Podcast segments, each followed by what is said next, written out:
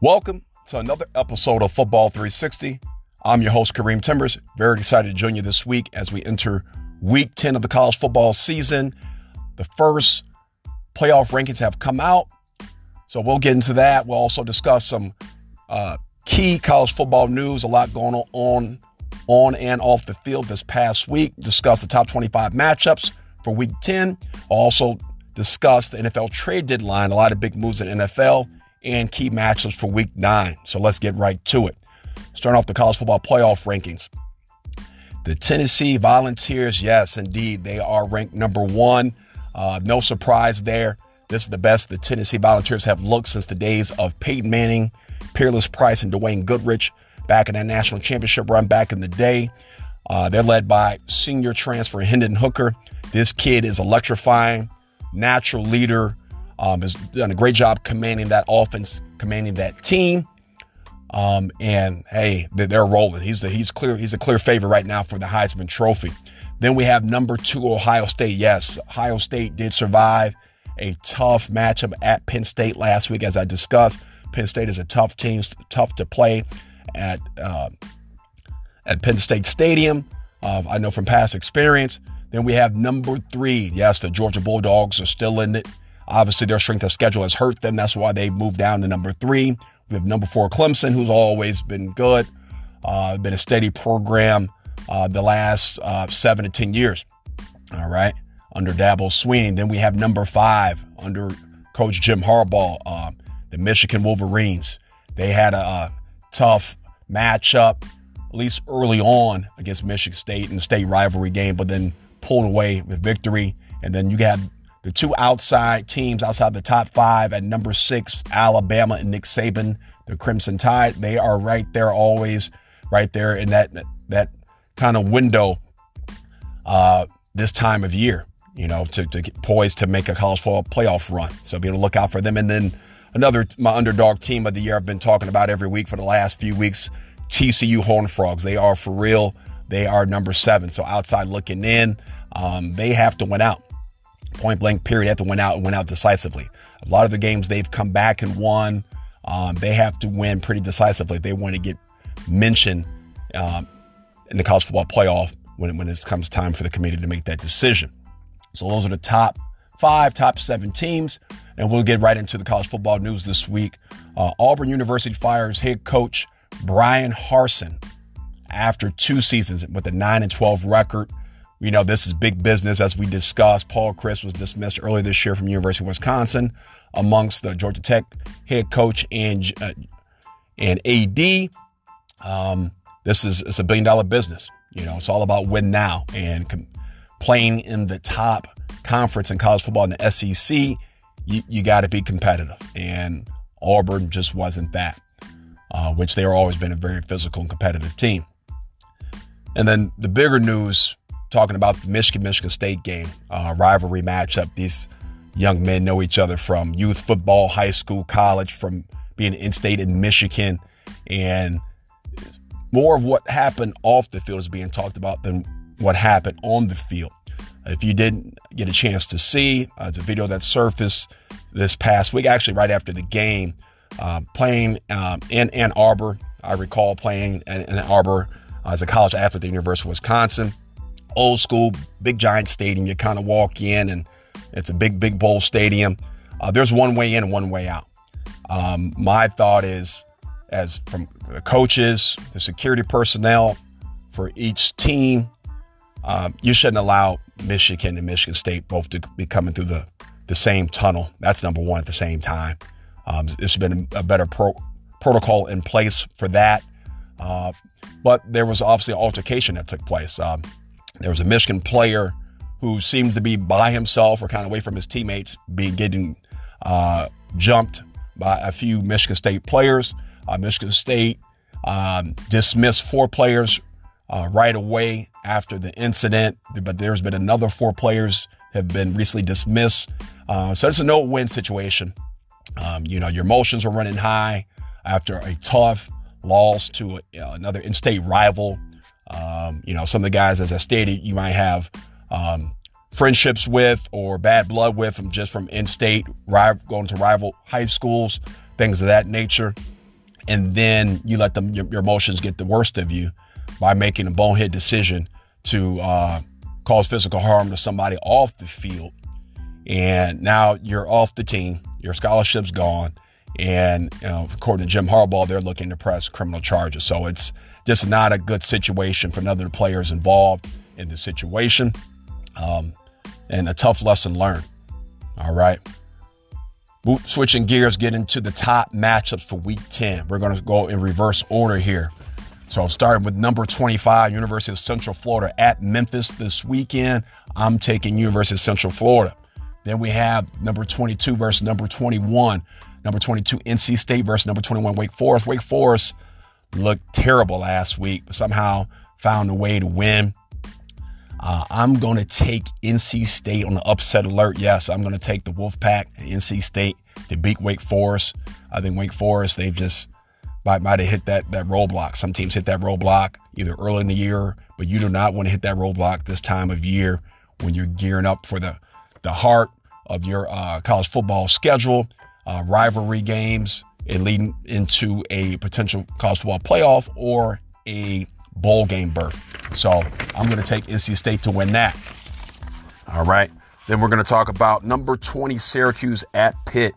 Uh, Syracuse, they, they've fell off the wagon the last two weeks. I know it was a trap game playing Notre Dame last week. They lost two in a row, Clemson and then Notre Dame. But I'm going to take Syracuse to bounce back this week and beat Pitt on the road. Then we have number 19 Tulane at Tulsa. I'm going to take number 19 Tulane to win that matchup. We have number 18 Oklahoma State at Kansas. I'm going to take Oklahoma State to win that. We have number 17 North Carolina at Virginia. I'm going to take the Tar Heels. We have number 16 Illinois. Yes, Illinois is slowly creeping up. They're already at 16. They play Michigan State. Michigan State just all that's transpired here in the last week uh, with the, the team loss.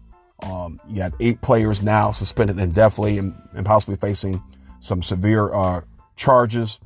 I just think they're going to be in the right place uh, to come out in the right mindset for a victory. So I'm going to take Illinois to win that matchup. Then we have number 15 Penn State at Indiana.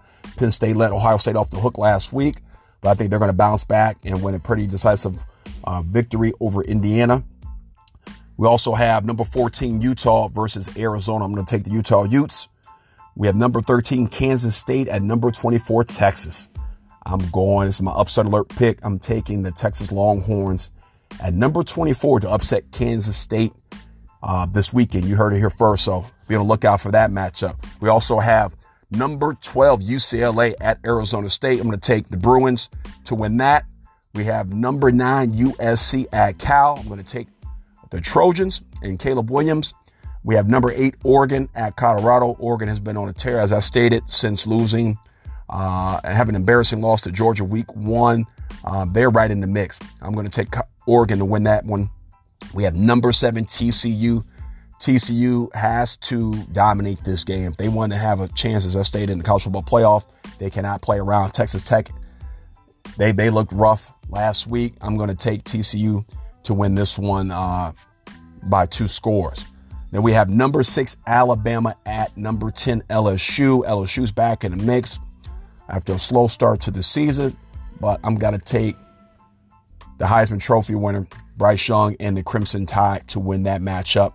We have number five, Michigan at Rutgers. Michigan's is going to run a ball down the throat with Corum, who's uh, currently on the list as a Heisman watch finalist. So keep a lookout for this young man. He, like I said, he's been running hard all season. I'm going to take Michigan and win that one big. We have number four Clemson at Notre Dame. Notre Dame, they, they show up here and there. Um, I'm going to take Notre Dame. Yes, the Fighting Irish as the underdog pick to beat number four Clemson. That's my that's my underdog pick of the week. We have number two Ohio State at Northwestern. I'm telling you from experience, it's tough to play at Northwestern. It's like you know playing at a uh, high school atmosphere they dink and dunk the ball down the field. They're not very fancy and they kind of lull you to sleep. Ohio State has had trouble at Northwestern in the past, like many Big Ten foes. Uh, but I'm going to take Ohio State and CJ Stroud to get back on track after a slow start last week against Penn State to win big at Northwestern. And then the game of the year thus far. Yes, number one, Tennessee at number three, Georgia. Stetson Bennett, the Georgia Bulldog national champion, versus Hendon Hooker and number one, Tennessee. This is the game of the year. I, you know, I like Georgia, but man, what I've been seeing from Tennessee, high flying offense, the way they played together as a team, the energy they bring up to the field, I'm taking number one, Tennessee to beat Georgia. Should be on the lookout for that. Switching gears, uh, week nine NFL news. Obviously, we I mentioned the NFL trade deadline. So some key notable trades I'll briefly go over here. Uh, we had Nyheim Hines, the former NC State Wolfpack running back who played for the Colts with Jonathan Taylor, is now a Buffalo Bill. The Bills traded Zach Moss and a 2023 conditional six round pick for Nyheim Hines. Hines brings an added element to that offense, being able to catch the ball out the backfield. He's a three down back. Um, he's actually pretty good in the return game as well. So that gives an extra element for that Buffalo Bills explosive offense along with the young uh, Cook. Um, so Dalvin Cook's younger bro- brother. So uh, they got a nice one-two punch and some young guys that can do a little bit of everything there. All right. Also, Calvin Ridley, yes, the uh, receiver specialist for the Atlanta Falcons, former Alabama uh, receiver. Obviously, was suspended this year for the Falcons for gambling on NFL games. Suspended for the whole year. The Falcons got rid of him this week, sent him over to Jacksonville. Jacks- Jacksonville slowly acquiring the right pieces for that team, um, and for that team to be successful. Uh, Travis Etienne has, has obviously been stepping up. It's been nice to see him healthy this year. The Falcons in return get a 2023 fifth round pick along with a 2024 conditional fourth round pick. Then we have the Denver Broncos made some moves. Yes, they got rid of their uh, premier pass rusher, Bradley Chubb, sending him to the Miami Dolphins um, in the 2025 fifth round pick. Okay, so they sent him in a 2025 fifth round pick to the Dolphins. In exchange, the Broncos get Chase Edmonds, tailback, a 2023 first round pick, and a 2024 fourth round pick. But the Dolphins are in win now mode. Now you add a pass rusher to that team. They also got Jeff Wilson uh, Jr. from the 49ers. So the Dolphins are making some good moves and doing what they need to do to support Tua in that in that Dolphins uh, organization. I'm, I had to take a deep pause there because this next pick here, I'm still scratching my head, and I'll probably get further into because I've been beyond furious. Uh, the Chicago Bears um, I understand we need receivers, but at what cost? The Bears traded their second round pick that they acquired in exchange for getting rid of their best football player, uh, Roquan Smith. We'll get into that a little bit later. For Chase Claypool. Claypool, he's a big physical receiver. He's unproven. And you trade your franchise linebacker, okay, NFL leading tackler this year, and the second leading tackler since 2018 to the Baltimore Ravens. And the second round pick that you get for him, you give him up for Chase Claypool. Claypool, man, no offense to you, okay, but it's just just not not a fair trade. The Bears organization, uh, we'll get into that later, but very dysfunctional. Um, in exchange, as I stated, the Steelers get a 2023 uh, second round pick from the Chicago Bears. The Minnesota Vikings got a little better this week, and they've already been playing well. They get TJ Hockenson from the uh, NFC North rival Detroit Lions. They also get a fourth round pick and a 2024 conditional fourth rounder. Two fourth round picks and TJ Hockenson, who is a big physical rec- tight end. And then in exchange, the Lions get a 2023 second round pick and a 2024 third rounder. All right. Um, as I stated, Roquan Smith went to the Baltimore Ravens. Very surprised by the move. Uh, the Bears, man, just can't get out their own way. Uh, you know, that's a, that's a bigger story. We'll get into that. But in exchange, the Bears get AJ Klein, a linebacker. Uh, he, he yeah, exactly. And a 2023 second rounder and a 2023 fifth rounder. But you got to think about the second round pick they're getting exchanged back from Baltimore. The Baltimore Ravens are going to be in the playoffs. We all know this.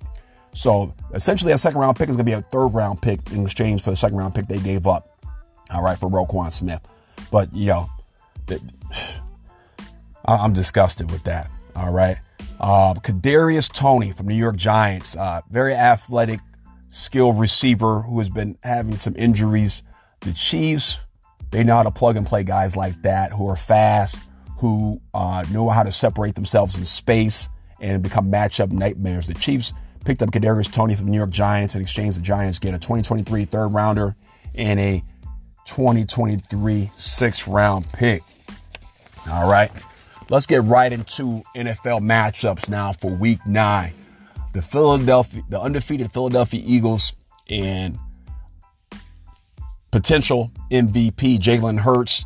They play a game tomorrow night against the Houston Texans. The Eagles are going to win that very decisively. They also added Robert Quinn, as I stated, from the Chicago Bears, who should now get a chance to pin his ears back and get after the quarterback uh, with the Eagles. I'm going to take the Eagles to win that matchup decisively. We had the LA Rams at the Atlanta Falcons. I'm sorry, excuse me, the LA Chargers at the Atlanta Falcons. I'm going to take the Chargers and, and Herbert to win that game pretty decisively. We had the Miami Dolphins, as I stated, added Bradley Chubb, running back Jeff Wilson Jr. And Tua has been playing, coming back off the concussion protocol.